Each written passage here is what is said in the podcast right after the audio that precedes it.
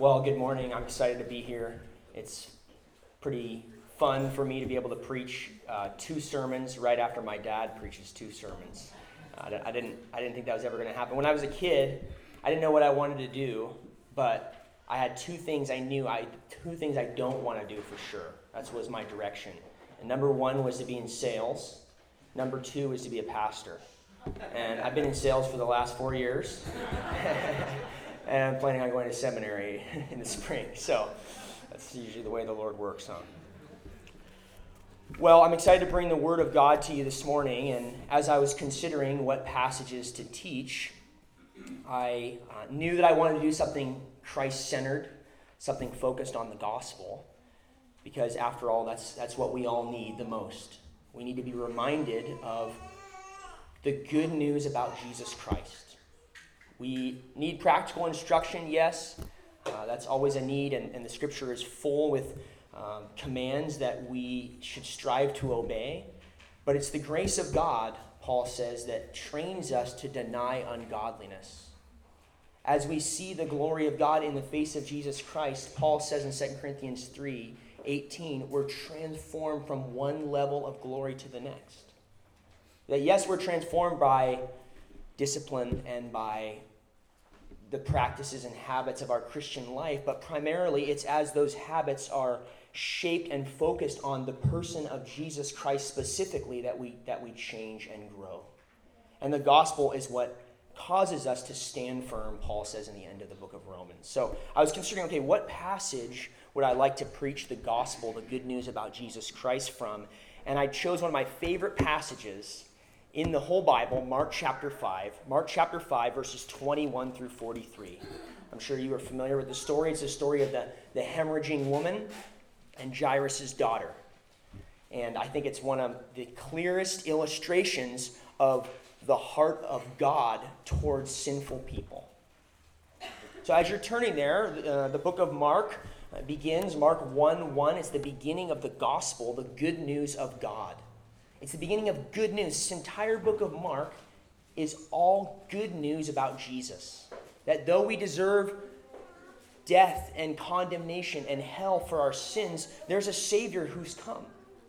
And in this book, in the, in the first couple chapters, we see Jesus is baptized and he begins preaching in Galilee and doing all kinds of miracles, casting out demons uh, in earlier in chapter 5, but before that, he was uh, the paralytic man was lowered down into the house in Capernaum, and throngs of people, that's the word used in Mark 5, throngs of people are coming around Jesus. There's people coming from everywhere to see this great healer, this great teacher, and to find out what he's all about. And immediately before our passage, Mark 5 21, uh, I already mentioned this, but Jesus is over in the, the Gentile section or side of the Sea of Galilee in the country of Gadara or the Gadarenes, and he's cast out the demons from the man who called himself Legion. He shows his power, the ultimate healer, the ultimate king who can cast out demons and throw them into the swine. And that brings us to our passage today, Mark 5:21. And I'm going to go through this just in three scenes. Three scenes. This will be a very simple outline. And from these three scenes, I have one main point that I want to show you that Jesus is able and willing to save all those who come to him, no exceptions. Jesus is able and willing to save all those who come to him with no exceptions. So our first scene, we're going to see a desperate request. Mark 5:21, read with me. When Jesus had crossed over again in the boat to the other side, a large crowd gathered around him, and so he stayed by the seashore. One of the synagogue officials named Jairus came up and, on seeing him, fell at his feet and implored him earnestly, saying, My little daughter is at the point of death. Please come and lay your hands on her so that she will get well and live. And he went off with him, and a large crowd was following him and pressing in on him. Our first scene, a desperate request. We're introduced here to, to Jesus coming back from that region of Gadara across the Sea of Galilee, and he comes back to the Jewish section, probably the town of Capernaum, most scholars think, where Jesus did many of his miracles. And Jesus comes back across from the other side in a boat, and it's so crowded that he has to stay on the seashore. For some reason, maybe this is just me, but in, in my mind, whenever I picture some of these scenes, I just think like, oh, the disciples are there, and there's a few other people. But but in this scene here, there's there's hundreds, if not thousands, of people waiting for Jesus. Earlier, Jesus had tried to escape for a little bit in the book of Mark and get away and pray and and and be on his own. And the disciples are saying, Where are you? Everyone's looking for you. And Jesus says, Well, I've got to go to some other towns to preach. And one preacher says that's a good way to, to wreck your ministry. Get tons of people, start healing them, and then leave. And don't tell anybody where you're going. But there's tons of people here. They're coming from as far as Lebanon, way down in the south, in the Negev desert region, and they're all there waiting to see Jesus. They want to witness some kind of miracle. They're hearing about this great teacher. But one person is singled out by John Mark in this book, and it's this man named Jairus. And it's interesting, it's a Hebrew name, it means God shines, but what's really interesting is that he is even named. Because if you read through the book of Mark, most people are not named. Some of the apostles are na- uh, named and, and a few others, but the fact that he's given a name is probably meant to show us that he's a man of prominence. He might have even been someone that some of these people, the recipients of the letter, would have known. They, they would have recognized this is a, a prestigious man, and we're told that explicitly that he's a synagogue official. And a synagogue official, it's not like a preacher really or like an elder equivalent. It's more like a, like a modern day New Testament deacon. Someone who would set up the chairs, you know, put out the nine marks books out front and get the coffee and donuts before. That, that's more the idea. And so that's what, that's what Jairus is. He's a synagogue official. But when we're introduced to this man who would have been prestigious, we don't see him holding court with all of his friends and this rich, well off person, you know, with all these people around him. We see him running up to Jesus, throwing himself at his feet, and making a desperate request. And this as you may know, in this time period, this is not how you would act if you're a synagogue official. If you are elevated, if you're at the top of society, which this man would have been, he's kind of the cream of the crop as a Jewish religious leader, as someone who later we'll see has servants, as someone who's probably rich. You, you kind of strut around with dignity. You, you, you're very measured in the way that you do things. It's not, you don't run around and, you know, I don't know, play tag. It's like we were on a trip as a family in Europe, and I would get really tired on the bus and lay down in the middle of the different chairs and try to take a nap. And my mom really didn't appreciate that. She thinks it's very immature. It's not what adults do. So I couldn't sleep. But the point is, it's it, it, this idea. It's not something what you do as an adult, especially in this society, honor, shame. You don't run and throw yourself down at someone else's feet, another man, and make requests. But this man is at his wits' end, and he's going to do whatever it takes because, as I'm sure all of you understand who are parents, his little daughter is at the point of death. The translation is she's sinking fast. She's about to die. Probably tried all these other things, tried medicines, tried cures, but nothing's working, and she's now at the point of death. And Jairus runs up, throws himself down at the feet of Jesus, and says, Please come and lay your hands on her so that she will get well and live. He doesn't care what he looks like. He doesn't care that this is not how you act. He goes and throws himself down at the feet of Jesus. And this is exactly why Jesus came. The book of Mark says later that Jesus came to seek and to save the lost. That when people come to him in faith, trusting in him, saying, I believe you, you're the Messiah, you're powerful, you're strong enough, he always goes with them. And that's exactly what we see in verse 24. And he went off with him, and a large crowd was following him and pressing in on him. I love this verse because although we don't know, maybe Jesus did say something. I like how Mark describes it because it's like Jesus doesn't even say anything. It's so obvious that Jesus is going to go to the source of this man's need. He just silently goes. He doesn't qualify, like, well, maybe if you have enough faith, by the time we get there, she'll be raised from the dead. Jesus is, is able, he's powerful enough. He knows he can raise her from the dead. That's his plan. His mind is set, and he's willing, so he just goes with him, wordlessly, it seems. He's able and willing to save all those who come to him. And as he goes, there's this large crowd, and they're following because they're all witnessing this. They're all around looking at Jairus throwing himself down at, at the feet of Christ. And they're watching, and they're, they hear this, and they go, Wow, he's going to go. We're actually going to be able to witness a miracle. We're going to see this little girl. Is Jesus really who he says he is? We're going to go and watch. We're going to find out what's going to happen. And so they go in, and it says they're pressing in on him. I don't know how many of you have been in a mosh pit, but that's kind of like the way that I picture it. or we were at a concert at Moe's Alley two nights ago. I forget the Itals. It was, it was pretty. We were getting pressed in on by some some people with some interesting smells. Anyways, they're, they're, they're, there's a huge crowd and they're forcing each other. He's getting smashed in. That's how crowded it is. And he's, he's moving, he's going with Jairus to uh, probably his home to, to see this little girl. Which brings us to our second scene an unexpected interruption. If we were just reading this story and kind of going with the flow, who would you expect to meet next? Jairus' daughter, right? Okay, his, he goes, it's like, hey, my daughter's, she's at the point of death. We're going to go, you know, we're going to, we're going to go, he's going to go heal her. He goes with him. But instead, we're introduced to someone else. Verse 25. A woman who had had a hemorrhage for 12 years and had endured much at the hands of many physicians and had spent all that she had and was not helped at all, but rather had grown worse. After hearing about Jesus, she came up in the crowd behind him and touched his cloak. For she thought, if I just touch his garments, I will get well. Immediately, the flow of her blood was dried up, and she felt in her body that she was healed of her affliction. Immediately, Jesus, perceiving in himself that the power proceeding from him had gone forth, turned around in the crowd and said, Who touched my garments? And his disciples said to him, You see the crowd pressing in on you, and you say, Who touched me? And he looked around to see the woman who had done this.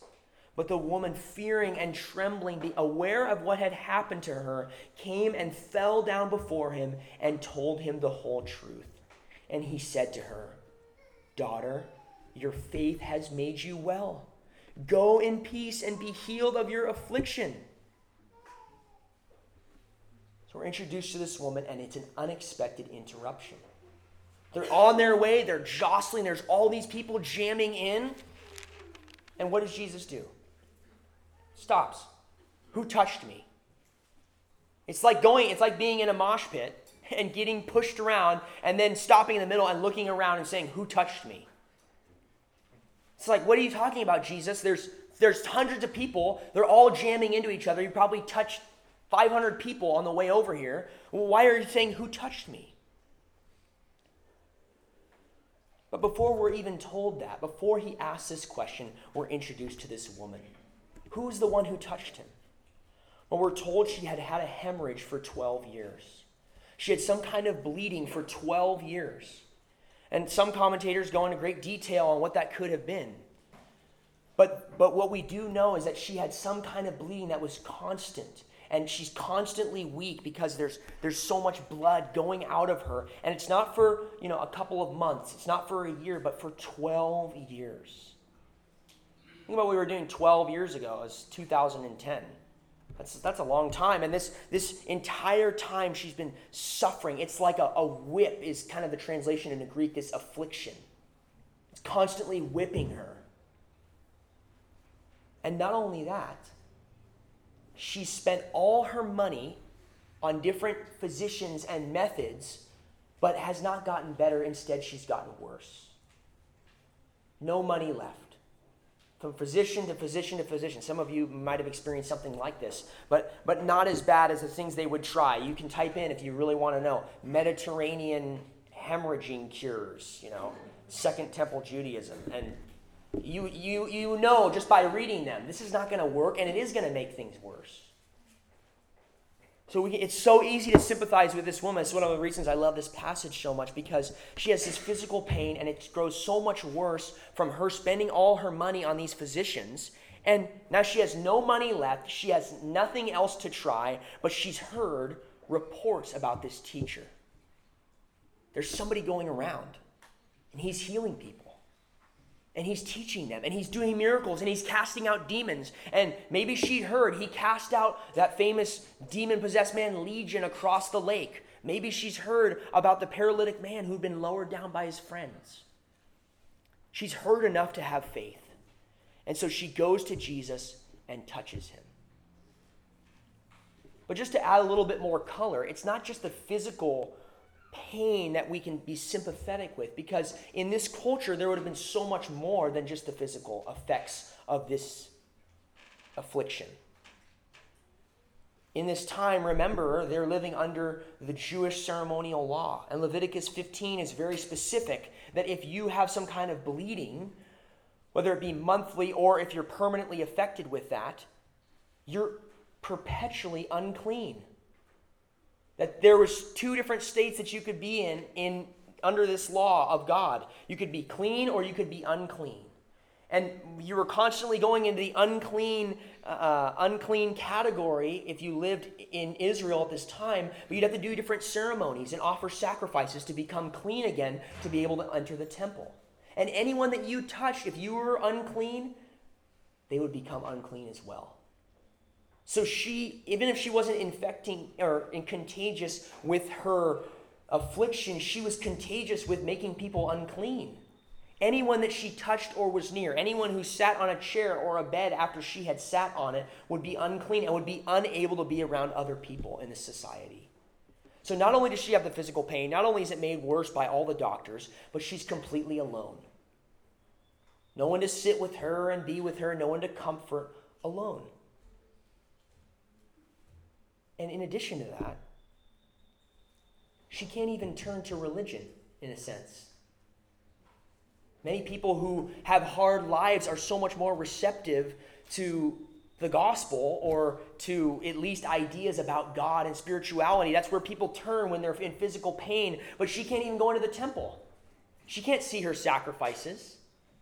She can't go to the synagogue and hear instruction from the Pharisees. She can't do anything. She's completely cut off from, commu- from community and, in the perspective of this time period, cut off from God. But she hears reports about Jesus.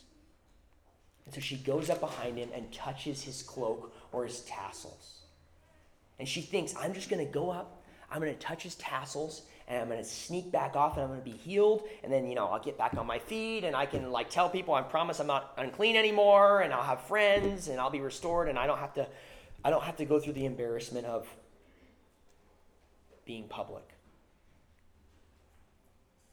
And when she does it, it says, immediately the flow of her blood was dried up, and she felt in her body that she was healed of her affliction. She touches Jesus, and when the hand of faith touches Jesus, there's instantly new life.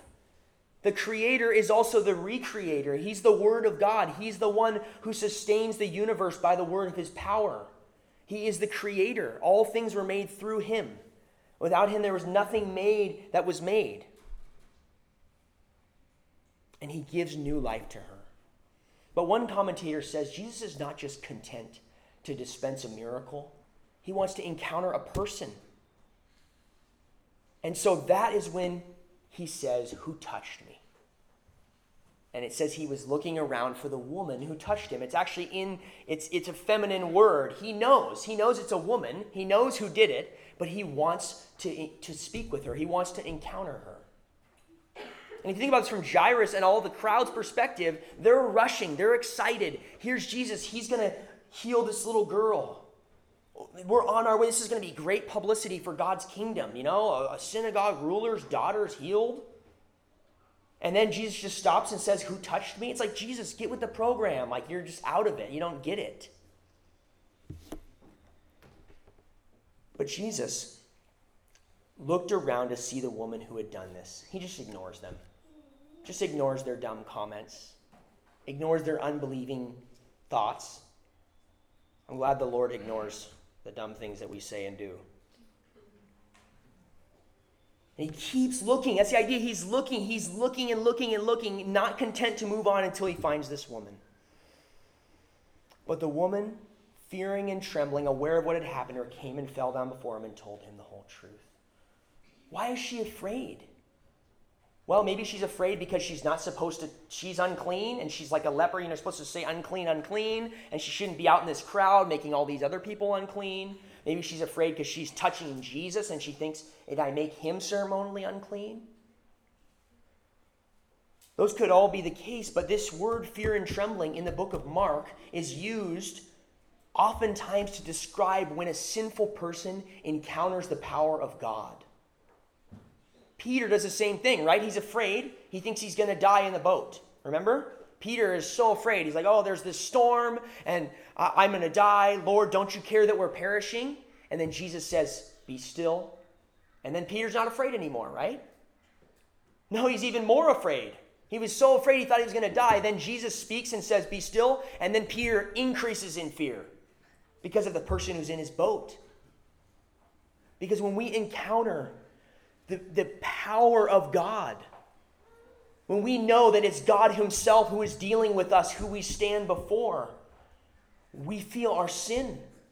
And this woman, yes, she was probably sick through no fault of her own. But she was a sinner. And when she saw the power of God, she knew, I am guilty. I'm sinful. That's the response of all of us when we see the holiness of God. Because God is righteous and just and pure, and we are so unclean, not just sick or ceremonially unclean, but in our hearts we're turned in on ourselves, Luther would say. Or Paul says we hate God and we hate one another. We're inventors of evil. We come into this world sinful and we spend all our money on all kinds of things, but we only grow worse. We increase the guilt before God that we already inherited in Adam. And so she feels this guilt and she comes down fearing and trembling and she tells him the whole truth, anyways. And what do you think that she's expecting to hear from Jesus? What do you think she's expecting to hear from God? How dare you touch me? I'm on a mission. I'm going to go deal with these important people. She's probably expecting something like she had gotten from the representatives of God her entire life, the Pharisees and this Jewish legalistic system, some kind of condemnation, some kind of judgment. But what does the Lord Jesus say? Daughter, your faith has made you well. Daughter, he calls her his daughter. We've already met Jairus' daughter. Now we meet Jesus' daughter. And what's the love of, of a father towards a daughter? Well, a father would throw respectability to the wind and throw himself down before someone if there was hope of saving his daughter. We've already seen a picture. What's a father's love like for his daughter? And Jesus applies that to this, to this woman. Daughter, your faith has made you well. Go in peace and be healed of your affliction. Not only has your faith made you well, are you physically healed, but go in peace. It's this idea of shalom, it's fullness, it's life, it's peace, it's spiritual life. He doesn't just give her physical life, but he gives her salvation, forgiveness. She's expecting condemnation. But Romans 8 1 says there's no condemnation for those who are in Christ Jesus. When we come to Jesus Christ in faith, He never condemns, He never turns away. If we confess our sins, He's faithful and just to forgive us our sins and to cleanse us from all unrighteousness. It's such a beautiful picture of how the Lord treats those who don't deserve His love and grace. The bottom of the totem pole, in a sense, of society. So we see an interruption an unexpected interruption, and finally we see a powerful resolution. Verse 35. While he was still speaking, they came from the, the house of the synagogue official, saying, Your daughter has died. Why trouble the teacher anymore? But Jesus, overhearing what was being spoken, said to the synagogue official, Do not be afraid any longer, only believe. And he allowed no one to accompany him except Peter and James and John, the brother of James. They came to the house of the synagogue official, and he saw commotion and people loudly weeping and wailing. And entering in, he said to them, Why make a commotion and weep? The child has not died, but is asleep. They began laughing at him, but putting them all out, he took the child's father and mother and his own companions and entered the room where the child was. Taking the child by the hand, he said to her, Talitha, cum, which translated means, Little girl, I say to you, arise. Immediately the girl got up and began to walk, for she was 12 years old. And immediately they were completely astounded.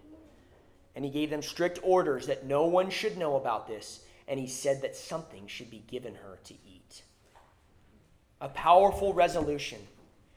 What we see here is even as Jesus is still talking, as he's giving this life dispensing promise to her that her, she's well and that she has shalom and peace now and fullness of life, even while he's still talking, the, the servants come from the house of Jairus and say, Don't trouble the teacher anymore, she's dead. You didn't make it in time. While he's still talking, Jesus is still saying, Daughter, your faith has made you well. Go in peace and be healed of your affliction. And there's this interruption. Don't bother her any, don't bother him anymore. But Jesus, overhearing what was being spoken, said to the synagogue official, Do not be afraid any longer, only believe. Again, he doesn't even respond to them. He completely ignores these comments of unbelief. We've seen examples of belief in, in Jairus and in this hemorrhaging woman. We've seen examples of unbelief in the disciples and now these servants. But Jesus completely ignores them. And overhearing what was being spoken, he said to Jairus, don't be afraid. Only believe. Or keep believing is a little translation. Keep believing. Don't be afraid. In my in my imagination, I don't know if this happened or not, but but Jesus locks eyes with Jairus.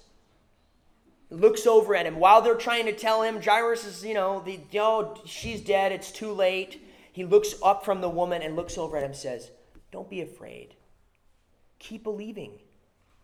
You've seen what I'm able to do.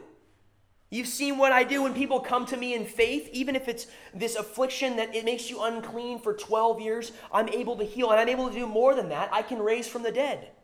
Keep believing. You came to me in faith, keep believing.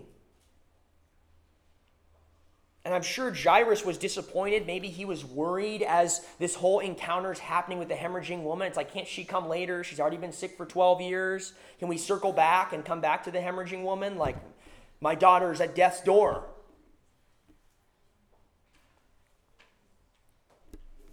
But Jesus just looks at him. Don't be afraid any longer. Keep believing. He's in control. He knows exactly what's going on. He's God. He knows what he's going to do. He has power to raise from the dead. And so he doesn't need to rush. He can take his time deliberately, increasing the faith and trust of the people around him. And although I don't think this is the point of the passage, it's, I think it's such an encouragement for those of us who are going through trials. Don't be afraid anymore. Keep believing. Yes, you've trusted in Christ. Yes, you've believed your sins are forgiven. And the Lord Jesus knows exactly what He's doing with your life. He's in total control. All things work together for good for those who love God and are called according to His purpose. Every detail of your life and my life is perfectly arranged to cause us to glorify God, to trust Him more, to love Him more. Everything comes custom from the hands of the Lord Jesus and we know He loves us. So we don't have to be afraid anymore. We need to keep believing, keep going. And as they walk, he, he, they get to the house, and there's this commotion. They would pay these professional mourners back then. So you had to have like at least two or three. They were usually women, and they were professional. They'd go around and you'd like a commercial mourner. Like I don't know, you like call the truck on the side of the thing, and they come cry at your house. So basically, they come and they're just weeping and like, you know, just, just it says it's a commotion. It's, it's an uproar. And I'm sure, you know, you're walking around the corner, Jairus, and you hear that. And it's like, okay, here, here it is again. And I, I imagine, again, Jesus looking over with that look. Don't be afraid. Keep believing. You've seen what I can do with faith. But Jesus gets there and he says, Why make a commotion and weep? This person's not dead. They're sleeping. and they instantly, in their cynicism, just start laughing. Like, we're professionals. We do this all the time. We know what dead people look like. We're commercial mourners. Like, this is what we do.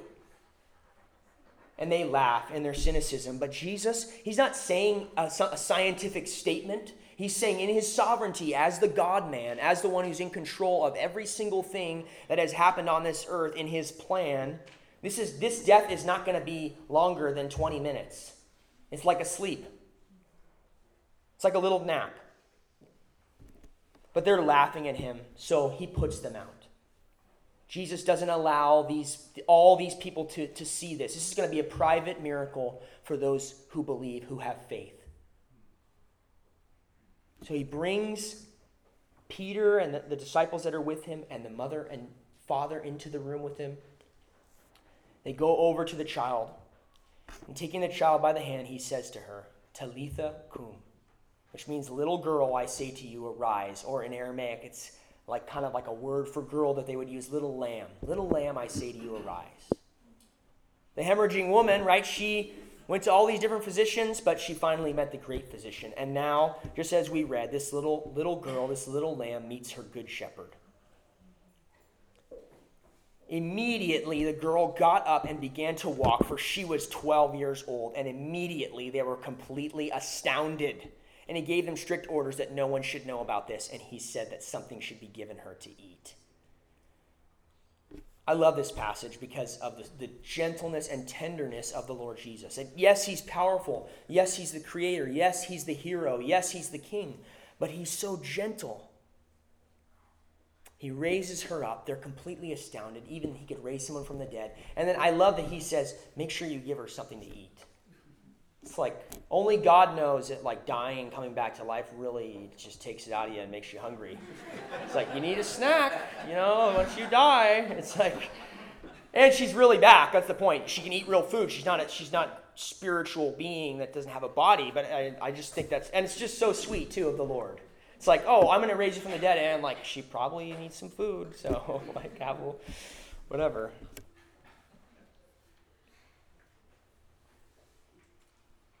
So we see in this desperate request, in unexpected interruption, and in this powerful resolution that Jesus, he's able and willing to save. He's, that's why I, I as, as the last thing about this little scene, I hate the one phrase so much, verse 35 why trouble the teacher anymore? For two reasons. Number one, it's like he's not able to do it. Oh, well, maybe while she was still sick, you could like come in there and heal her. But now that she's dead, forget it. Showing their unbelief. But not only that, they act like it would trouble Jesus to go to the source of need. As if Jesus could be troubled by going to a little girl that needs to be raised from the dead. Like that's bothering him. Like, don't bother the Lord Jesus with that. Jesus is able, he's powerful enough, and he's willing to save all those who come to him, no exceptions. And we see that in, in one of these details. It's interesting. Mark does this on purpose. It's called a Markan sandwich, I read. Um, but uh, basically, it's what, what, what do we see here? We see that this little girl, she's 12 years old. Where do we hear that somebody, the number 12 in this passage? The woman was suffering for how many years? 12 years. And, and Mark purposely, well, actually, God purposely encountered these two people next to each other on purpose. But Mark wrote this book and put these stories together on purpose to show us a, point in this book that the whole book of Mark is about you need to put your trust in Jesus. You need to make the great confession that Peter makes later in the book that he says, You are the Christ, the Son of the living God. You're the Messiah. You are the one through whom I can have access to God. But this passage specifically shows us that all are able to come to him. Whether you are the top of society and you're named by in the Bible, your name is in the Bible, and you're a synagogue ruler and you're respected and you're honored and you're rich and you have servants and a house, or whether you're a woman. And women in this time were seen as unimportant. As a side little annoying thing is always this whole thing about how Christianity degrades women. Well, you look at Christianity is what changed the world and gave women value as a, it's an interesting historical study. But a woman who's nameless, she's suffering. She's in pain, she's isolated. Both come to Jesus in faith, and both receive his power. Jesus is able and willing to save all those who come to him, whether you're the top or the bottom, or like most of us, somewhere in between. Jesus is able and willing to save all those who come to him with no exception. If we recognize our need, if we recognize that we need a Savior. And lastly, it's interesting that in verse 43, he says, gives them strict orders to tell no one about this. Why is that? Well, you see through the Gospels that Jesus is very careful sometimes with information that would, in a sense, blow up his ministry, that would make him more famous than he almost wants to be at that time. Jesus has a specific plan of timing that at some point there's going to be a frenzy of activity. There's going to be all kinds of people that are really excited about Jesus and they're going to try to probably make him the king, and that's not going to go well, and it's going to end with his crucifixion.